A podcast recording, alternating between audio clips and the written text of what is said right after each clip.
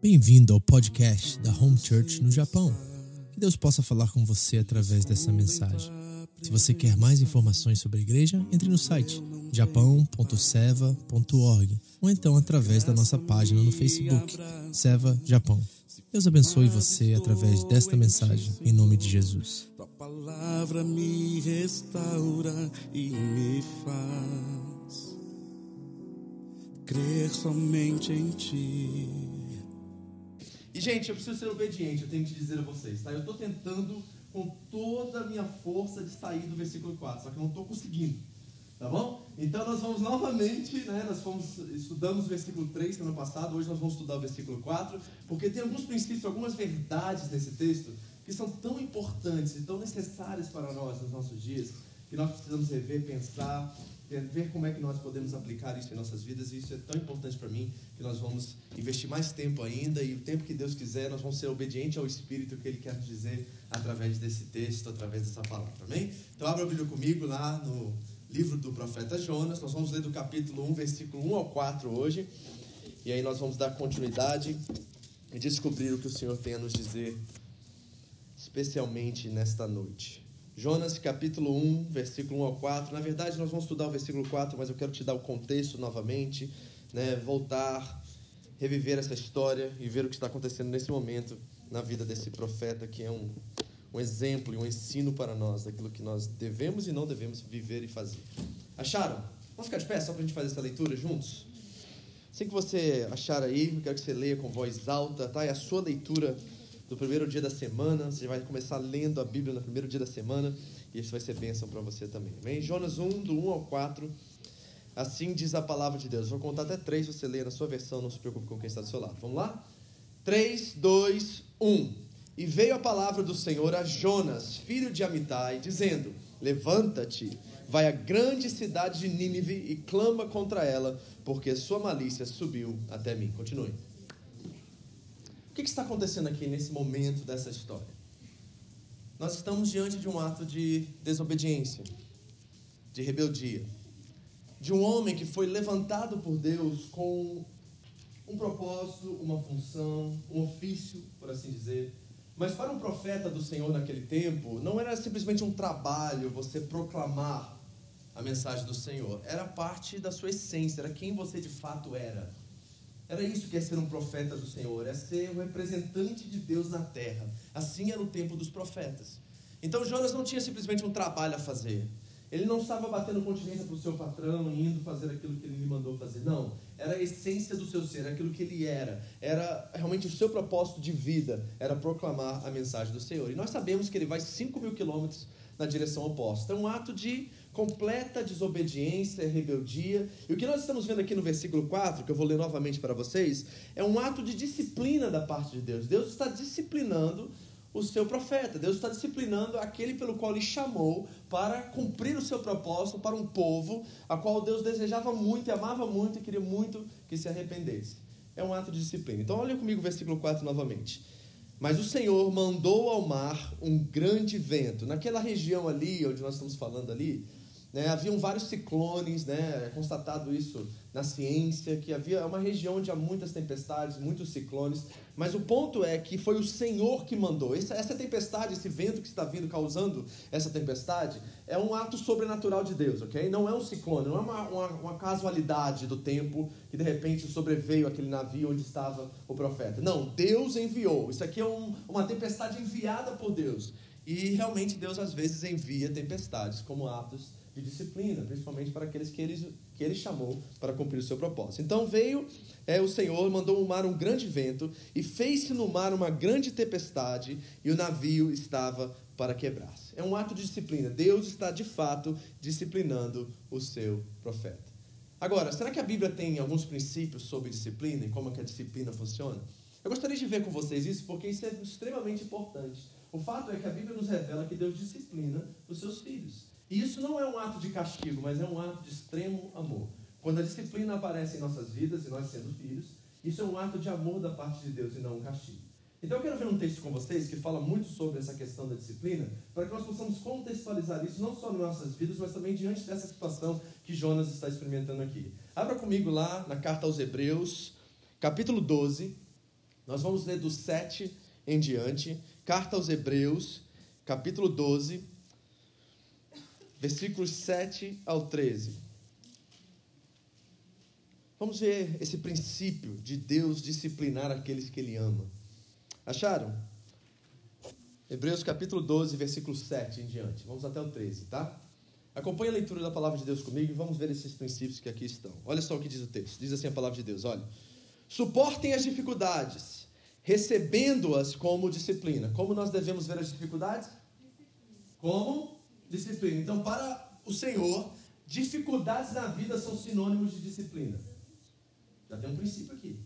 Já é um outro olhar sobre as dificuldades e as lutas que nós temos na vida. Está reparando? Então, se nós temos uma visão bíblica acerca das situações que nós passamos na vida, nós temos que ver cada dificuldade como um ato de disciplina. Toda dificuldade de disciplina, não. Mas o texto está dizendo que nós devemos suportar as dificuldades porque elas podem, de fato, ser um ato de disciplina, ok? Devemos recebê-las como disciplina porque Deus os trata como filhos. Ou seja, a dificuldade que deve ser vista como disciplina nos revela a nossa paternidade. Profundo isso, hein? Difícil de ouvir também, né? Porque, olha o que ele continua dizendo, ele traz uma analogia agora para nós. Olha o que ele diz, olha. Ora, qual filho que não é disciplinado pelo seu pai?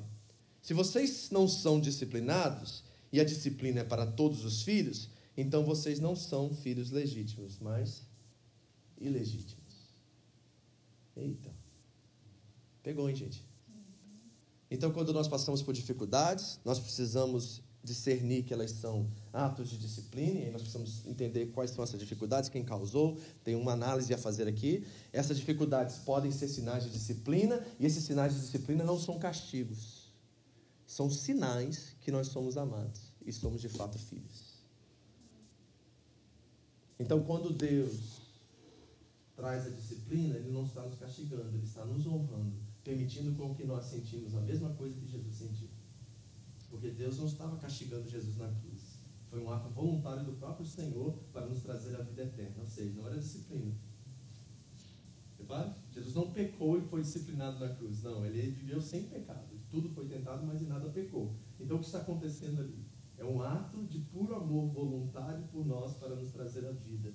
Então pode ser que muitas das dificuldades que nós enfrentamos na vida não são causadas pela nossa desobediência, pelo nosso pecado. Já vamos ver isso mas podem ser, se nós formos sinceros o suficiente e reconhecemos que muitas delas são causadas pela nossa, nossa falta de entendimento, de nossa ignorância, nossa rebeldia e nossa desobediência. No caso de Jonas aqui, que nós estamos estudando, é um ato de pura desobediência que está levando a Deus levar um vento ao mar, e aquele mar causar uma tempestade, e essa tempestade se torna um ato de disciplina e de amor profundo de Deus pelo seu profeta. Porque tem um princípio aqui que já podemos ver, que é o seguinte, Deus não está interessado mais no ministério de Jonas do que na pessoa de Jonas. Porque pense comigo, ele não poderia levantar qualquer outra pessoa para ir para mim? Eu seria o primeiro a dizer assim: você não quer ir? Eu mando outro. Porque tem centenas de profetas e moços de profetas preparados para ser chamados por Deus. Tanto é que quando Samuel é chamado, nem ele reconheceu a voz do Senhor. Mas ele foi preparado para assumir o lugar de Eli um certo tempo, e ele estava ali naquela condição, e quando ele ouve a voz de Deus, ele não sabe que é o próprio Deus falando com ele, achando que é Eli. Então tinha várias pessoas, né, para substituir Jonas, mas Deus está mais interessado com Jonas do que com o que Jonas faz. E esse é o coração do nosso Deus. Embora nós tenhamos responsabilidades, jamais devemos nos omitir diante delas. Todos vocês aqui têm um chamado, têm responsabilidades para cumprir, tem algo que Deus chamou e criou você para fazer. Você não deve omitir nem ser responsável diante dessas coisas. Eu quero que você saiba de todo o meu coração que Deus ama mais você do que aquilo que você faz. Eu tenho a certeza disso, porque Jonas é o maior exemplo para mim de um Deus de amor que traz vento e tempestade para trazer seu profeta de volta ao seu propósito. E se Deus é capaz de trazer vento e tempestade sobre Jonas, o que ele não pode fazer por nós? Se nós, que somos pais, disciplinamos os nossos filhos, o que dizer de um pai perfeito, que quer nos transformar conformes à imagem do filho dele? Está entendendo? Então, reparem, Dificuldades podem ser atos de disciplina, e essas disciplinas são atos de amor que revelam a nossa paternidade. Primeira coisa. Continue comigo o texto. Além disso, tínhamos pais humanos que nos disciplinavam e nós os respeitávamos. Isso não é muita realidade nossa, né? Eu, quando eu li isso aqui, eu fiquei engasgado um pouquinho, sabe? Porque o que eu tenho visto não é isso. Não é respeito. E eu digo isso aqui aos nossos jovens, adolescentes, crianças que já têm um certo juízo, que vocês precisam respeitar seus pais, seus pais, mesmo quando vocês acham que eles estão sendo injustos com vocês. Amém, criançada? Adolescentes, Amém, jovens. Amém? E deixa eu te dizer por quê. Uma única resposta para te dar uma razão de você fazer isso é porque ele sabe mais do que você. E a mesma coisa que nós devemos respeitar Deus quando Ele nos disciplina, é porque Ele sabe mais do que nós. Nós estamos no mesmo barco, na verdade. Nós respeitamos a Deus na sua disciplina porque sabemos que aquela disciplina irá produzir em nós o caráter de Cristo, irá nos aperfeiçoar. E vocês respeitam a nós na condição de saber que nós temos experiência, uma bagagem maior de vida, e agora vocês precisam entender que aquilo que nós estamos fazendo, se nós os amamos, é para o seu bem, não para o seu mal. Então respeite. Então nós os respeitávamos. Quanto mais devemos submeter-nos ao Pai dos Espíritos, para assim vivermos. Nossos pais nos disciplinavam por curto período, segundo lhes parecia melhor. Mas Deus nos disciplina para o nosso bem. Qual é o propósito de Deus na disciplina? Diga o nosso bem. Nosso bem. Para o nosso bem, Ele disciplina para que participemos da sua santidade. É quase uma paráfrase de Romanos 8, 28 e 29. Todas as coisas cooperam para o bem daqueles que amam a Deus Todas as coisas, dificuldades também. Certo? Estão chamados segundo o seu propósito, porque aquele que de antemão os conheceu, ou dantes os conheceu, também os predestinou para serem o quê? Conformes à imagem do santo, da santidade, do filho, que é o primogênito entre muitos irmãos. É exatamente isso. A disciplina opera esse querer de Deus também. Nenhuma disciplina parece ser motivo de alegria no momento. Amém? Nenhuma disciplina, né, gente? Nenhuma disciplina parece ser motivo de alegria no momento, mas sim de tristeza. Mais tarde, porém, produz fruto de justiça e paz para aqueles que por ela foram exercitados. Nós estamos estudando Tiago lá em Nishil, e nós estamos no capítulo 1 ainda, né? E Deus tem nos mostrado certas coisas acerca da, da disciplina, da aprovação. E é interessante lá em Tiago capítulo 1, diz que a aprovação precisa terminar a sua obra para que nós experimentemos essa alegria e essa perseverança que ele nos dá. Ela precisa completar sua obra, que coisa interessante. Então tem coisas na nossa vida que nós não damos o luxo de terminar, e porque elas não terminam, Deus não cumpre o propósito que ele tem para nossas vidas. Porque ela precisa terminar a sua obra. Por isso que lá em Filipenses 1,6 diz que aquele que, é, que Cristo é fiel e ele irá completar aquilo que ele começou até o dia de nosso Senhor Jesus Cristo. Amém. Então tem uma obra a ser completada e muitos de nós paramos no meio do caminho e não permitimos que Deus termine aquilo que Ele está fazendo, a construção que Ele está fazendo e fica um monte de obra interminada e a gente não entende porque nós não prosperamos, não temos sucesso em certas áreas da vida, né? não nos parecemos mais com Cristo em muitas coisas porque nós não permitimos que a perseverança termine a sua obra.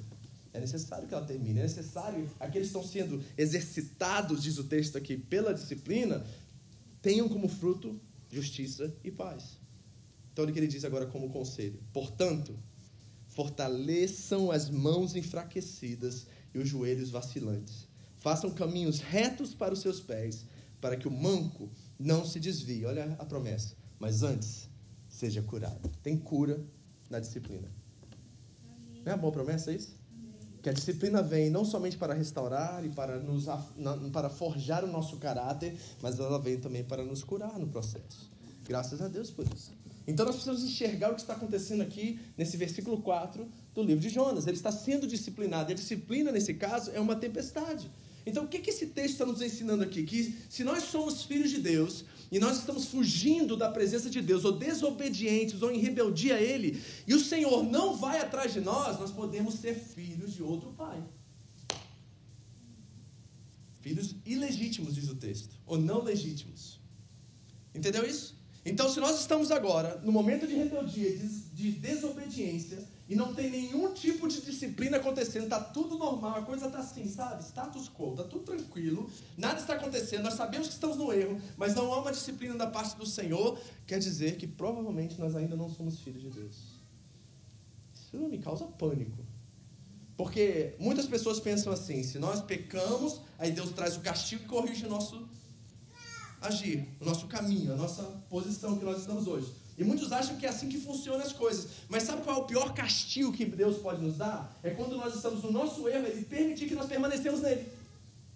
Esse é o maior castigo. Não é nos disciplinar, porque a disciplina é sinal de amor. Quando Deus vem e interrompe os nossos processos e diz assim: não, não, não, você não pode por esse caminho, você não pode essa amizade, você não pode esse relacionamento, você não pode esse trabalho. Quando há interrupções no agir de Deus, sobrenatural, coisas, coincidências, entre aspas, que a gente não sabe, Deus está operando. Tem disciplina, o amor dele está sobre nós. Mas quando não há disciplina, aí está o maior dos castigos. Porque talvez nós já resistimos o Espírito Santo de tal forma que nós não estamos sendo sensíveis à sua voz, que nós já desligamos o canal de comunicação. E aí a gente está sozinho. É exatamente o que aconteceu com Sansão. Você conhece a história de Sansão?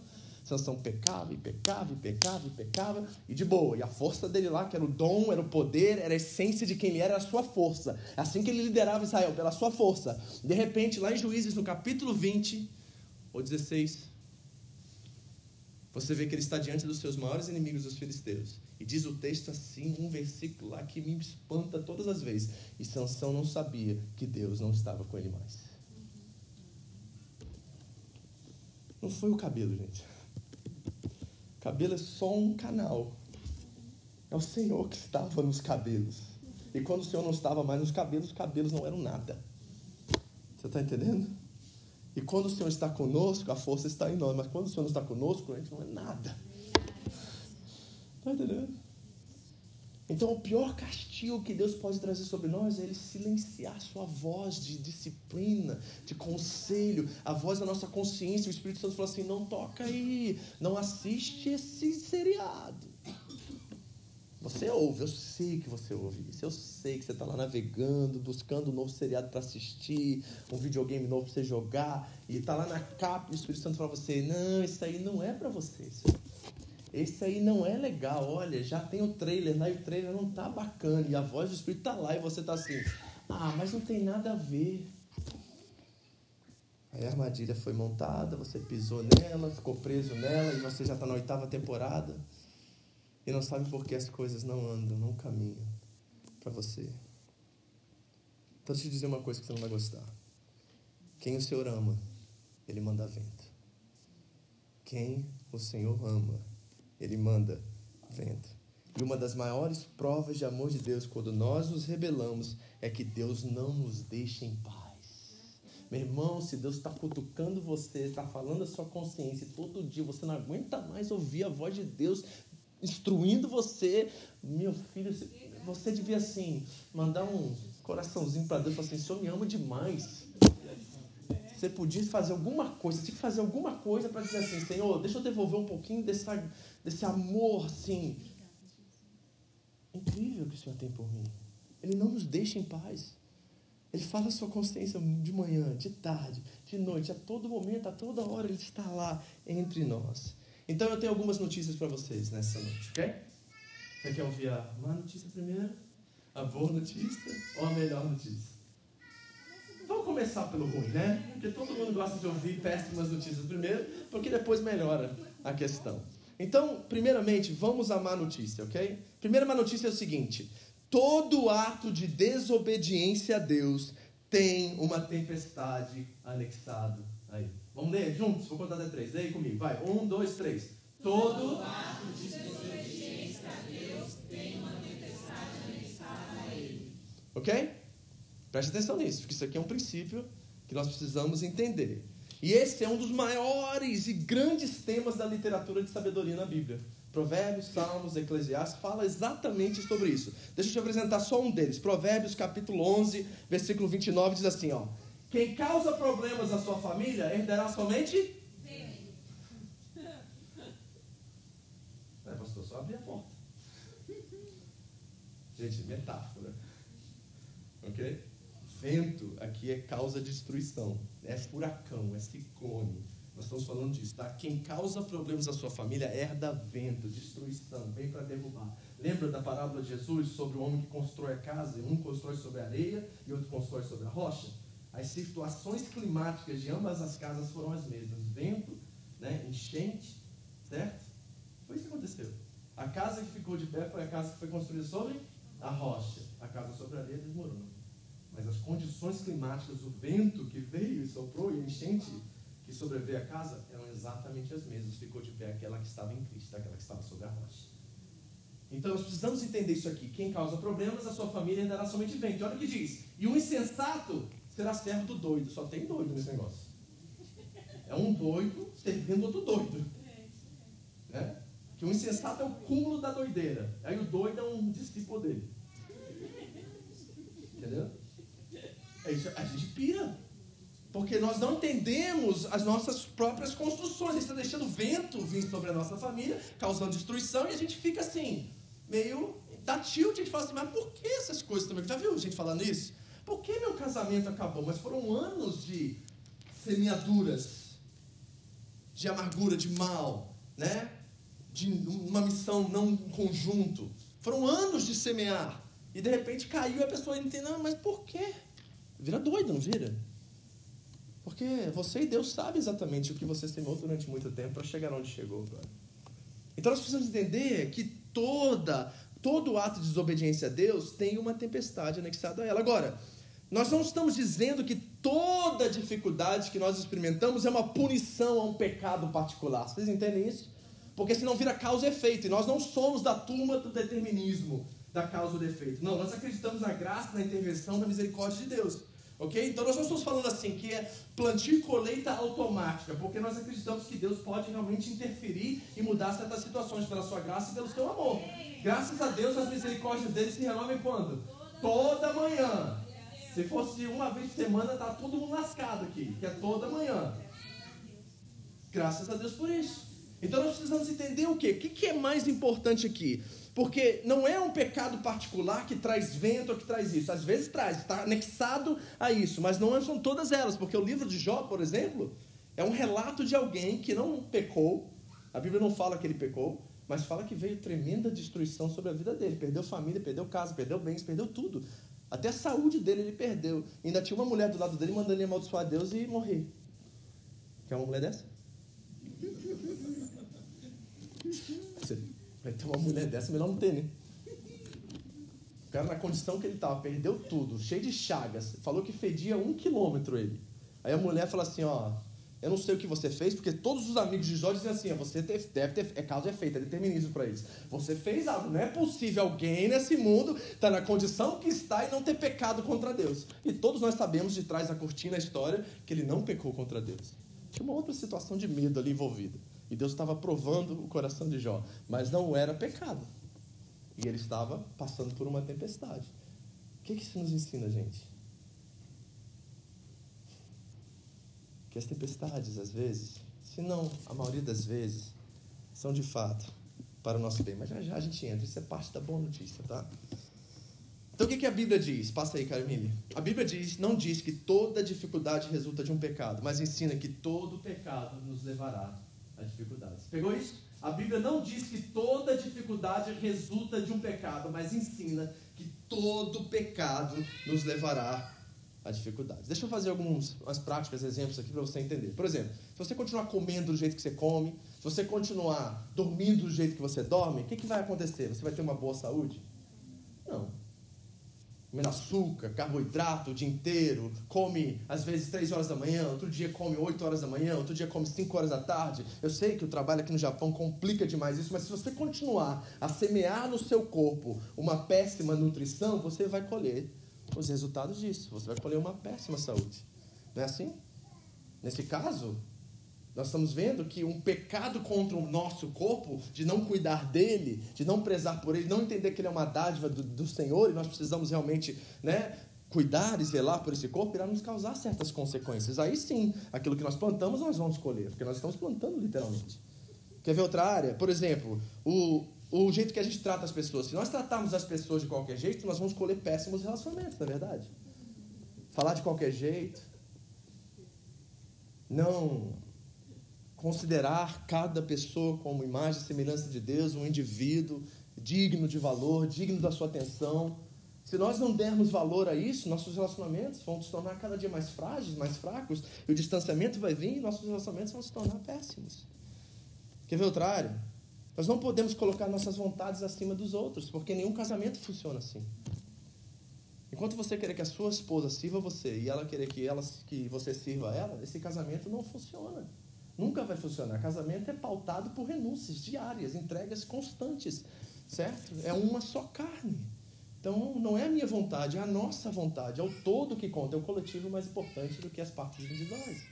Mas se nós não entendemos isso e continuamos a semearmos isso, tanto no casamento como na sociedade, na igreja, entre irmãos aqui, se nossos relacionamentos, nós não buscarmos saúde emocional, saúde nos relacionamentos, eles vão deteriorar, eles vão se tornar cada dia pior.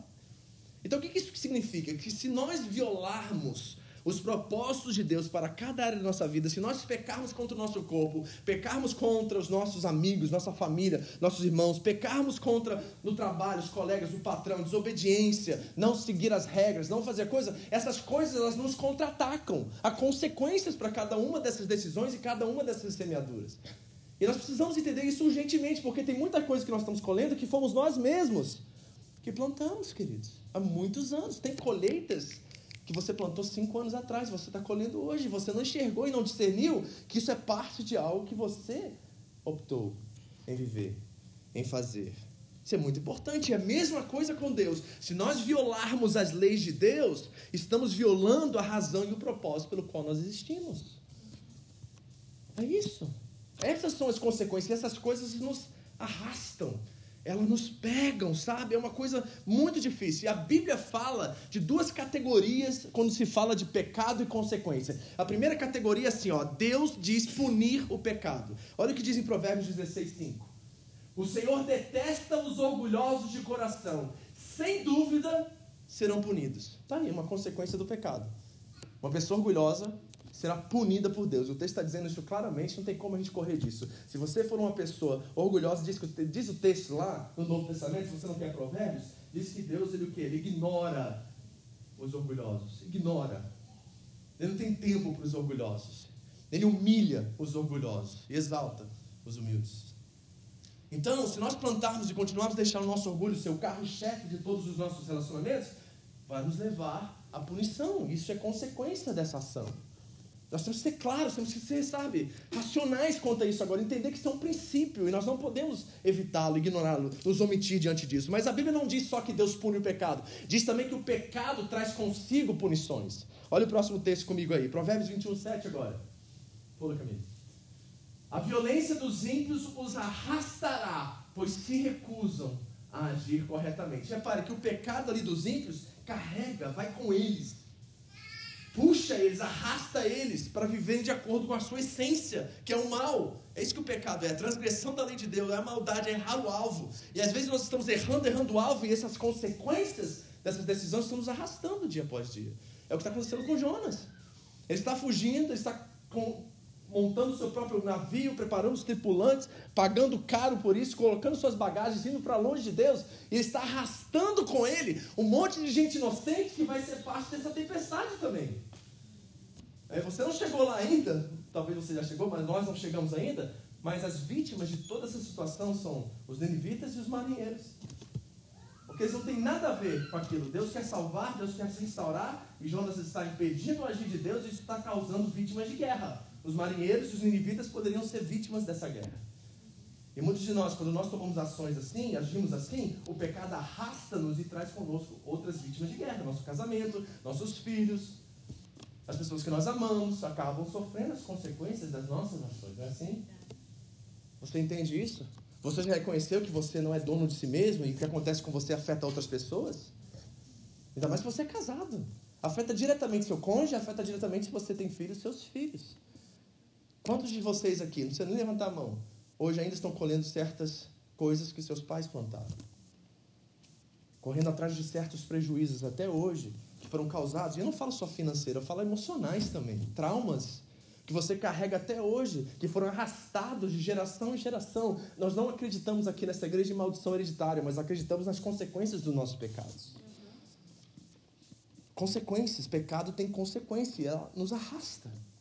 Estão entendendo? E vão passando geração em geração nesse sentido, desse arrastar. Eu gosto do que o Tim Keller colocou. Olha o que ele disse. Passei, Camilo. Essa frase é sensacional. Travou? Travou. Cadê o Rafa? De, é, faz de novo. End e liga de novo. Eu vou ler a frase quanto isso para vocês. Diz assim, ó. O pecado é uma ação suicida da vontade sobre si mesmo. Olha essa frase, gente. Agora, leia de forma introspectiva, assim, sabe? O pecado é uma ação suicida da vontade sobre si mesmo. Se os propósitos de Deus, o desígnio de Deus para nós está na sua vontade, se nós estamos em pecado, nós estamos transgredindo a vontade de Deus. É como nós temos uma cafeteira e aquela cafeteira faz café e nós estamos tentando fazer outra coisa nela. Esse é pecado. Botar arroz, botar feijão e tentar fazer café na cafeteira com outro produto. É isso que o pecado é. Ele vem para, sabe, transgredir o propósito, o desenho pelo qual aquela coisa foi criada. E quando nós pecamos, nós estamos voluntariamente nos suicidando, ele está dizendo. É um ato suicida, uma ação suicida da minha vontade contra mim mesmo, porque ele ignora e ele vai contra o propósito e desenho pelo qual foi criado. Isso é o pecado. Depois que Deus odeia o pecado e em Cristo Jesus condenou o pecado na carne para que nós pudéssemos ser livres do domínio do pecado e vivemos eternamente com Ele. Então nós não podemos ceder a isso porque nós estamos nos suicidando diariamente quando nós damos vazão e lugar ao pecado na nossa vida, à transgressão da sua lei, o propósito, o desígnio, o desígnio que Ele nos criou para ser. Essa é a má notícia, tá? Mas a, a coisa começa a ficar melhor quando nós entendemos que tem uma revelação no meio da má notícia. Não é a boa notícia ainda, mas tem uma revelação no meio da má notícia. Deixa eu te explicar o que, que é isso aqui, ó. Toda tempestade, se somos filhos, trabalhará em nosso favor. Essa é a revelação, e essa revelação é o seguinte: presta atenção, isso aqui é muito importante. Você só conhece, só experimenta e só descobre no meio da tempestade. Tá? Não tem como você ultrapassar isso aqui e já entender isso aqui. É só no meio, quando tudo está dando errado, quando as coisas não estão indo em seu favor, é que você descobre: peraí, peraí, peraí, tem alguma coisa no meio disso aqui que está me revelando que isso aqui vai cooperar para alguma coisa lá na frente. Eu não sei o que, que é, eu só experimento dor, eu só experimento agora caos, mas esse caos tem uma certeza no profundo do meu ser de que eu sou filho de Deus, essa identidade está bem alicerçada, bem firmada, e eu sei que meu pai não vai me deixar passar por nada que não tenha um propósito final de me transformar, de me mudar, de me fazer parecer com o filho dele. E se essa tempestade está vindo no meio dela, não adianta você escapar dela, fugir dela, é no meio dela que de repente você descobre que aquilo está cooperando para o seu bem. Deixa eu dar alguns exemplos para que você possa se identificar. Quando Deus chamou Abraão, gente, falou assim para ele: Abraão, sai da tua terra, da tua parentela e vai para uma terra onde eu não vou te mostrar onde que é. Imagine isso: um homem rico de uma família gigante, de uma terra pagã, com tudo arrumado, casa pronta, tudo. É como se Deus falasse para você aqui hoje, nessa noite, assim: ó, sai do Japão e vai para a África do Sul. Mas amanhã eu quero que você saia, tá bom? Quantos de vocês sairiam hoje? E ele vai, pega a sua família e vai. E sabe o que acontece? Você pensa assim, já sei, ele vai para o deserto, ele vai para essa terra, ele vai para esse lugar, e Deus vai prover tudo no caminho. Mas o oposto acontece. Ele vaga pelo deserto sem saber aonde ele vai parar. E sabe, quando Deus promete a ele o que vai fazer através da vida dele, demora 25 anos para se cumprir. Do dia que Deus prometeu, uma descendência como a areia, como as estrelas, demora 25 anos. Esse homem está vagando atrás dessa promessa e não encontra lugar nenhum. Chega até a criar um jeito dar um jeitinho de fazê-la acelerar o processo e não funciona. Ele pega a escrava chamada Agar, tem um filho com ela e tenta acelerar a promessa. E Deus diz: Não, não, não, mais um tempinho para você agora. Você não aprendeu e não confiou, atrasou. Demorou anos para Deus transformar esse homem, cheio de inseguranças, cheio de problemas, conhecido como pai da fé. Abraão tem esse título. No seu currículo está lá, pai da fé. Deus teve que levar ele pelo deserto por muitos anos para formar esse caráter dele. Quer ver outro? José. José era um menino mimado, arrogante, soberbo, ele ganha uma capa linda do pai, sabe que ele vai mostrar a capa para os outros irmãos? Ele sonha que os irmãos estão se prostrando dele conta. Gente, fica quieto. Você viu o sonho? Foi de Deus para você? Mas tem outras pessoas sendo humilhadas nos sonhos, fica na sua. Se aconteceu, aconteceu, naquela hora você sabe como agir. Ele vai e conta imediatamente o sonho. Era uma criança, um menino, mimado, arrogante, soberbo, coração no lugar errado. E sabe o que Deus faz com esse menino? Vende ele para o Egito, seus próprios irmãos dão ele como morto. Ele vai parar numa prisão, fica dois anos lá, é caluniado, é difamado. Ele passa por enormes dificuldades, enormes tempestades, para que lá na frente Deus transforme ele de um homem de valor e de caráter que irá salvar toda a sua família. Teve que passar pela tempestade. E só no meio da tempestade, lá naquela prisão, dois anos, ignorado, desprezado, ele tem revelações de sonhos, como ele teve com seus irmãos lá dentro daquela cadeia, e, e a pessoa sai da cadeia e nem lembra dele. Imagina isso, gente. E lá Deus está construindo o caráter e aquilo que ele precisa para se transformar num grande homem, será o segundo do Egito e salvará toda a sua casa por causa disso. Quer mais? Moisés. Moisés foi enviado 40 anos no deserto, fugindo, escapando, para ali no deserto, ser forjado e se tornar o libertador de Israel, que voltaria para o lugar onde iniciou sua carreira, seu começo, tudo, para libertar que alguns dizem, mais de 6 milhões de pessoas, ser um líder como nenhum outro líder, um profeta como nenhum outro profeta na história de Israel.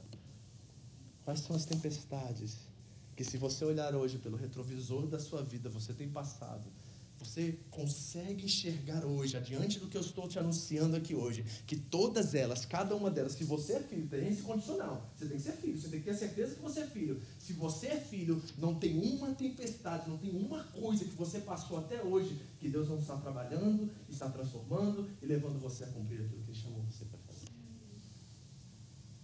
Que revelação! Mas você só descobre isso lá quando o vendaval está vindo, sabe? Quando a coisa está batendo na cara e a gente não sabe o que fazer, lá naquela hora vem uma paz que excede todo entendimento, um amor que excede também todo entendimento. E aí a gente sabe assim, ó, fica firme, vai doer ainda muito mais, mas eu sei que essa dor vai produzir em mim uma glória com um peso muito maior do que a momentânea tribulação que eu estou experimentando aqui agora. 2 Coríntios 4, 16 e 18. Está na Bíblia esse, gente, a promessa para nós. O texto que você recebeu hoje, você precisa decorar, ele foi o primeiro que eu decorei na minha vida. E ele foi o mais importante para mim na minha caminhada de fé e no meu crescimento espiritual. Diz lá no texto assim, ó, que não veio sobre vocês tentação que não é comum aos homens, ou que é humana. Mas Deus é fiel. E não vos deixará ser tentado acima do que possais resistir, mas antes vos dará o escape. Para que possais, a gente pensa assim, vencer Deus? Não, suportar. Suportar. E quando eu li isso a primeira vez, eu falei assim, então tá, então não tem nada que eu vou enfrentar que eu não tenha capacidade recursos em mim para enfrentar e suportar isso. Isso mesmo, então vai em cima. E eu meti bronca e fui para cima e já passei várias tempestades, mas todas elas, até hoje, me trouxeram onde eu estou. E me, fazer, me fizeram olhar para trás e ver quão grande construção Deus tem feito. Que eu, por minhas próprias forças e minha própria inteligência, não conseguiria fazer. Quais são as tempestades? Que Deus está construindo em você, a imagem de Cristo hoje. Você precisa discernir, acordar, despertar, tirar a venda dos olhos e ver que tudo isso é para o seu bem, tudo isso é uma bênção na sua vida e você precisa despertar e acordar para essa verdade. Então, essa é a revelação no meio da má notícia, ok? Agora, tem a boa notícia. Tá pronto? Está preparado para a boa notícia? Amém. Não é tão boa assim. Mas é boa. Se você tem discernimento espiritual, você vai ver que ela é boa. Passa aí, Camille. Essa é a boa notícia.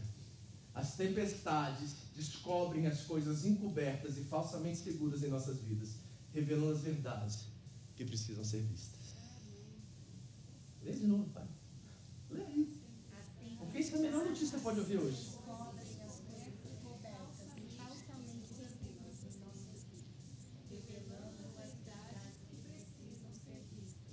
Então vou falar de mim, tá? Já que eu não posso falar de você. Quando eu cheguei no Japão, depois de sete anos de conversão, de aceitar a Cristo, vi na condição de pastorear uma igreja de 10, 15 pessoas.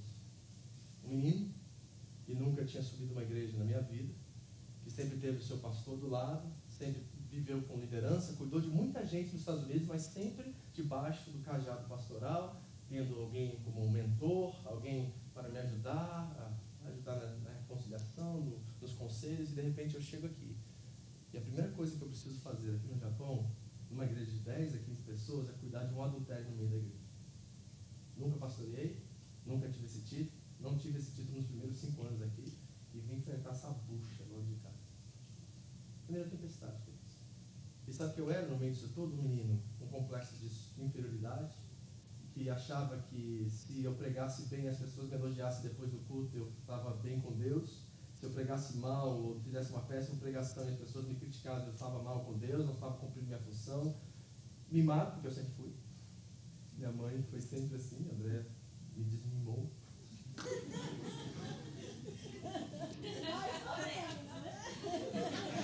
Tem coisas que nunca mudam, irmãos. Tem coisas que não tem como mudar. Então imagina essa tempestade. E sabe que deu vontade muitas vezes de falar assim, o que, que eu estou fazendo aqui?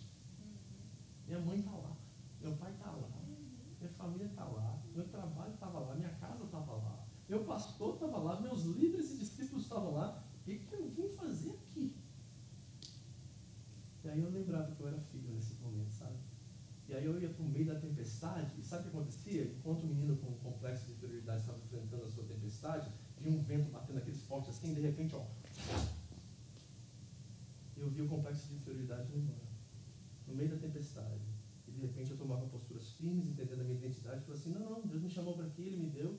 É um ato de obediência estar no Japão. Eu sei onde Ele me chamou, eu sei o que Ele fez me estar aqui. E eu pintava meus pés, lembrando da promessa, e falava assim, eu fico. Vamos embora. E aí o complexo de inferioridade passava com o vento. Mas aí tiveram outras coisas, né? Os mimos, essas coisas, de repente, ele virou. Eram as tempestades que todas minhas carências elas iam voando para fora, no meio daquela luta, daquela guerra, que eu descobria quais são as minhas verdadeiras seguranças, porque eu estava depositando muito de quem eu era em coisas, em pessoas, na aceitação das pessoas a meu respeito, na minha reputação, no meu caráter e não na pessoa correta de Deus e quem é para mim. E aí, uma por uma, Deus foi trazendo tempestade, daqui a pouco vai embora isso, e aí ficava eu aqui, os pés fincados nesse lugar, daqui a pouco vinha outra tempestade, vai de novo, e a gente no meio do vendaval, gente, por muitos anos, e André sozinho aqui, no meio de coisas assim, e o nosso caráter sendo forjado, e cada dia mais nós nos estamos parecendo mais com o pastor, sabia? Estamos saindo o pastor desse negócio aí. Está sendo. Ainda não está pronto, não, tem longe, muito para ainda, tem que estar muito longe de estar pronto, mas de vez em quando, sabe? Você fala assim, uau, ele é pastor. sabe, dá uns nas cabeças, a gente fala umas coisas boas de vez em quando, a gente prega direitinho de vez em quando, sabe? É, é bacana a gente experimentar isso. Porque a gente sabe que quais são as tempestades que nos trouxeram até aqui. Quantos navios tiveram que virar 180 graus e serem embocados em outros lugares, sabe? Porque o que a tempestade faz isso é revelar nossas falsas seguranças. Talvez a sua falsa segurança é o seu casamento. Seus, seus, seus filhos, já vi mulheres, gente, a coisa que mais me dá arrepio quando eu converso com mães é quando a mãe olha para mim e diz assim: Meu filho é tudo para mim. E eu falo assim: Está amarrado em nome de Jesus. Se eu falo está amarrado é nessa hora. Porque tudo aquilo que assume o lugar de Deus nós perdemos. Jamais coloque o seu filho em primeiro lugar na sua vida, porque tem uma grande chance que você vai vir uma tempestade e vai tirar desse lugar. Cuidado. As tempestades revelam nossas falsas seguranças. Revelam né, aquelas coisas que estão encobertas, os medos, os complexos que estão aí muito escondidinhos, camuflados, sabe? Aquela coisa paralisante que você ainda experimenta hoje, quando a tempestade vem, meu irmão, vem para o nosso bem. Essa é a boa notícia. O vendaval vem para limpar-nos, para tirar tudo aquilo que não pertence a Deus, para que nós nos tornamos aquilo que Ele nos criou para ser. E é super importante isso. Então, deixa eu dar alguns exemplos para vocês, tá? Tá preparado? Primeira coisa, prepara aí para mim, por favor. Cabelo fugiu. Ah, está aí? Abriu o igual meu? Passa aí. Primeira coisa que a tempestade faz. Eu quero dar para vocês alguns exemplos. Primeira coisa, as tempestades desenvolvem o nosso amor. As tempestades desenvolvem o amor. Deixa eu explicar isso de uma forma melhor para você entender. Sabe aquele casamento que de repente. Eita, caiu tudo. Sabe aquele casamento que de repente se torna indiferente, sem graça, sem cor? Sabe? Você sabe que casamento, os primeiros dois anos é só love, né, gente? Só paixão, aquela loucura, né? A gente faz tudo um pelo outro, a gente se desdobra, abre porta de carro, aquela coisa cafona, sabe? Não é cafona. É romântico. As mulheres acham que é romântico, a gente acha que é cafona. sabe, chocolate, né? Fala uma coisa que não gostou, assim, tudo bem, amor. Né? Tudo love, tudo passarinho voando na cabeça, aquela coisa bem, bem legal, né? Só passarinho. Aí vai terceiro, quarto, quinto ano, aí começa a tomar forma a coisa. Começa, começamos a ver quem de fato somos. Essa é a verdade. A tempestade do casamento desencobre. E a gente começa a ver realmente quem é essa pessoa. E aí os anos vão passando. Eu estou no meu 21 mês que vem. Né? 21 anos já. Ok? E se a gente não cuidar, eu e André, se torna uma coisa assim normal, entendeu? Comum.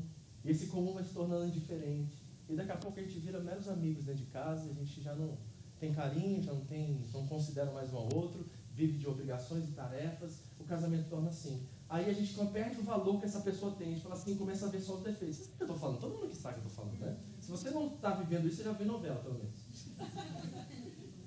certo? Ou filme de Hollywood. Aí sabe o que acontece? Porque Deus nos ama, e de repente ele vem e manda uma tempestade. Sabe qual é essa tempestade? Desculpa dizer isso aqui, talvez alguns vão discordar de mim, mas eu preciso dizer, porque eu já vi, já experimentei isso. É uma, um diagnóstico de uma doença terminal. Sabe?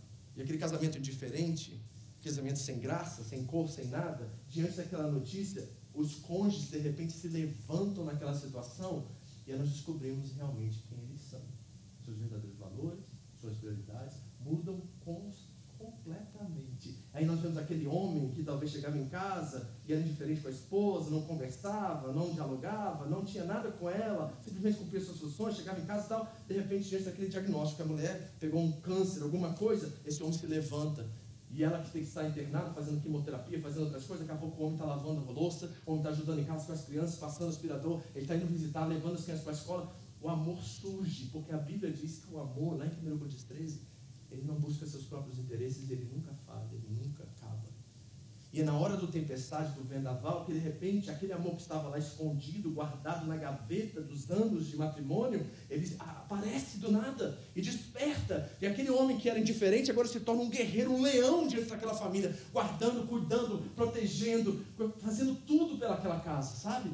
E vice-versa, a mulher também, diante de um, uma, uma doença que esse homem adquire, alguma coisa que acontece, uma perda de um ente querido que destrói, as pessoas se levantam e a, a tempestade vem desenvolver o verdadeiro amor, mostrar os verdadeiros amores da vida. Relacionamentos, amizades, família, tudo isso, a tempestade desencoberta.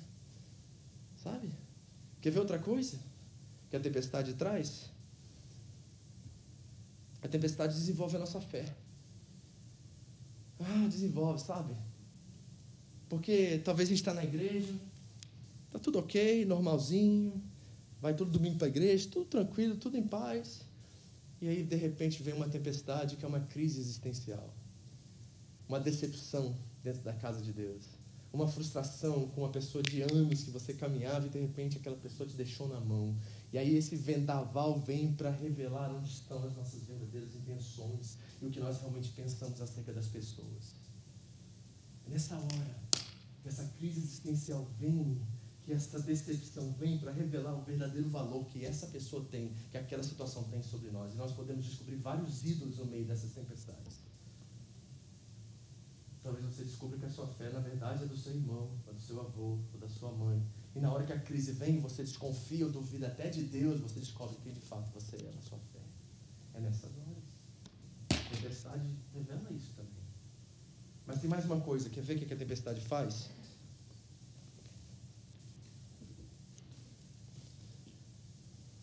A tempestade também desenvolve a nossa humildade. A tempestade também desenvolve a nossa humildade. Deixa eu explicar isso agora. Tá tudo dando certo. Prosperando. Chegou no Japão, arrumou um trabalho logo de cara. Já está ganhando um salário muito bom. Você já tem aqueles planos, né, de três anos, que você vai voltar para o Brasil. Você já está vendo que vai dar certo. Você fez o cálculo, você botou né, no seu orçamento, está dando certo. Você já começou até a fazer um, uma prestação de alguma coisa lá no Brasil. Você está sonhando, né? De 1.400 você recebe um bolo, está tudo dando certo, irmão, prosperando, as coisas indo para cima. Você está assim nas nuvens e de repente vem uma crise econômica e derruba todo o seu projeto. E aí você que estava nas nuvens, você agora está aterrizado e no zero. Você não só perdeu o emprego, acabou tudo e agora você tem que usar todo o dinheiro que você economizou para pagar certas dívidas, porque daqui a três, quatro meses só que as coisas vão voltar ao normal. Você zerou. E sabe o que acontece nesse momento? Nós descobrimos realmente onde estava o nosso coração. Se estava nas coisas ou estava em Deus.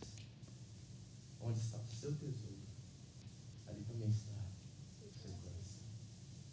Isso que a tempestade faz, sabe? Eu estou falando para filhos, porque eu creio que todos que estão sentados aqui me ouvindo reconhecem que são filhos de Deus. E sabe que tudo isso é? Amor de Deus por você. Sabe por quê? Porque no amor, o seu ídolo é o seu cônjuge. O seu ídolo é aquela amizade. O seu ídolo é aquele namoro.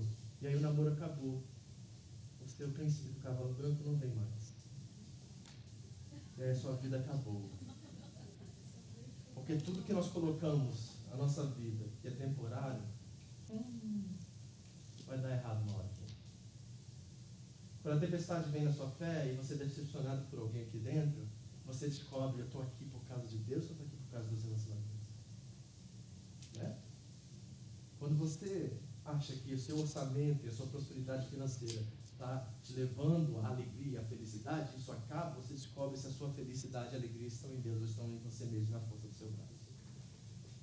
É isso que a tempestade faz. E você agora, maturidade, tá? Agora, tá? Você discernir que tudo isso vem de Deus para você, é um dos maiores atos de revelação da sua paternidade. As dificuldades, na verdade, aos nossos olhos são disciplinas que revelam que nós somos filhos. Hebreus 12, 7. Está entendendo? Então, a pergunta que fica para nós esta noite, para a gente fechar aqui, é o que, que a gente faz com tudo isso? Eu tenho, eu tinha a má notícia, eu tinha a revelação no meio da má notícia, eu tenho a boa notícia que esse tempestade vem para descobrir os nossos ídolos, descobrir nossas falsas seguranças, mas eu tenho a melhor notícia, que é a força que você precisa para você viver isso. Está preparado? Porque essa aqui é a melhor de todas as notícias. Que é o seguinte: tempestades nós vamos experimentar. Quando nós pecamos e desobedecemos a Deus, ele está anexado a isso. Então, são consequências que vêm automaticamente disso. Mas tem disciplina de Deus também em certas ações que não são pecados, mas acontecem para o nosso crescimento. Todo mundo entendeu isso? Agora, tem uma última tempestade. Uma última. E a final. E a pior de todas as tempestades que eu e você não experimentamos. Sabia disso? Tem uma tempestade que define todas as outras tempestades da nossa vida. E foi a última e final tempestade. Mas a coisa interessante nessa revelação é o seguinte: que não foi eu e você que experimentamos essa tempestade. Olha o que diz em Mateus 27, versículo 45. E houve trevas sobre toda a terra, do meio-dia às três horas da tarde, e houve um terremoto, e o véu do templo se rasgou no meio. Por três horas houve uma tremenda de uma tempestade nas regiões de Jerusalém.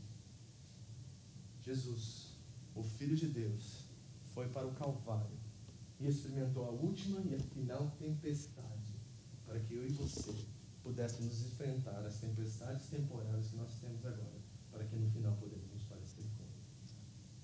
Onde está a força para enfrentar as tempestades que virão e as tempestades que eu causo hoje, é saber que o Filho de Deus experimentou a maior de todas as tempestades para me trazer a vida e me dar a vida eterna, para que da última vez que ele enfrentou aquela tempestade, todas as outras tempestades agora tomam uma forma diferente, trabalhem em meu favor em vez de contra mim.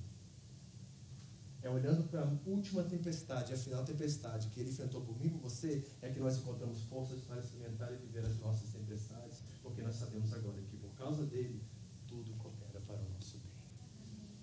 É aí que está a força, igreja.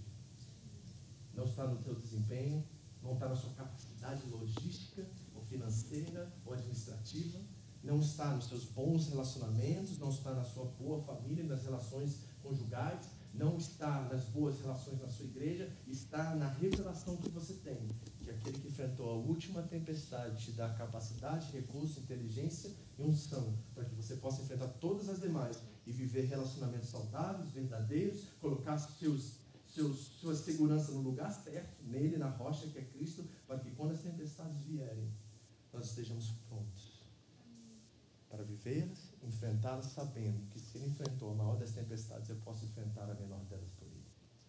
Amém. Tá aí. Quando você descobrir isso aí, a sua vida muda. Porque amanhã você vai ter uma tempestade esperando em algum lugar. E quando você entender que ela vem para o seu bem, muda sua, seu foco e sua visão acerca dela. Jonas entendeu isso lá no ventre de um peixe. Você vai precisar de quê para entender isso?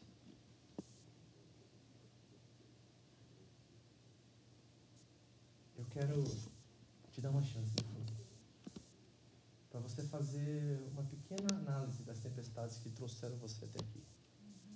Das bagagens que você carregou e os pecados que arrastaram você até onde você está. E, e de um Deus tão misericordioso e tão bom que te poupou. Porque se você está aqui me ouvindo hoje, você foi poupado no meio das suas tempestades para transformar você e transformar você ao ponto de trazer você a uma comunidade de fé, onde você ouve a voz dele e continua trabalhando em você. Eu quero te dar uma chance para você entender quem Cristo é e o que ele fez por você naquele Calvário. Por três horas, sem a presença do Pai, dizendo: Deus meu, Deus meu, por que me desamparaste? Ele enfrentou a maior das tempestades para que eu e você pudéssemos agora fazer das nossas um instrumento, uma ferramenta para a nossa construção e nossa vida. Feche seus olhos um momento. Quero orar por você.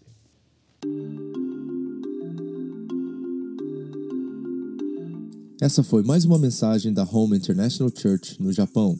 Para mais informações sobre a igreja, entre no site japão.seva.org ou na nossa página no Facebook, Seva Japão, ou através do iTunes Podcast Seva Japão Mensagens.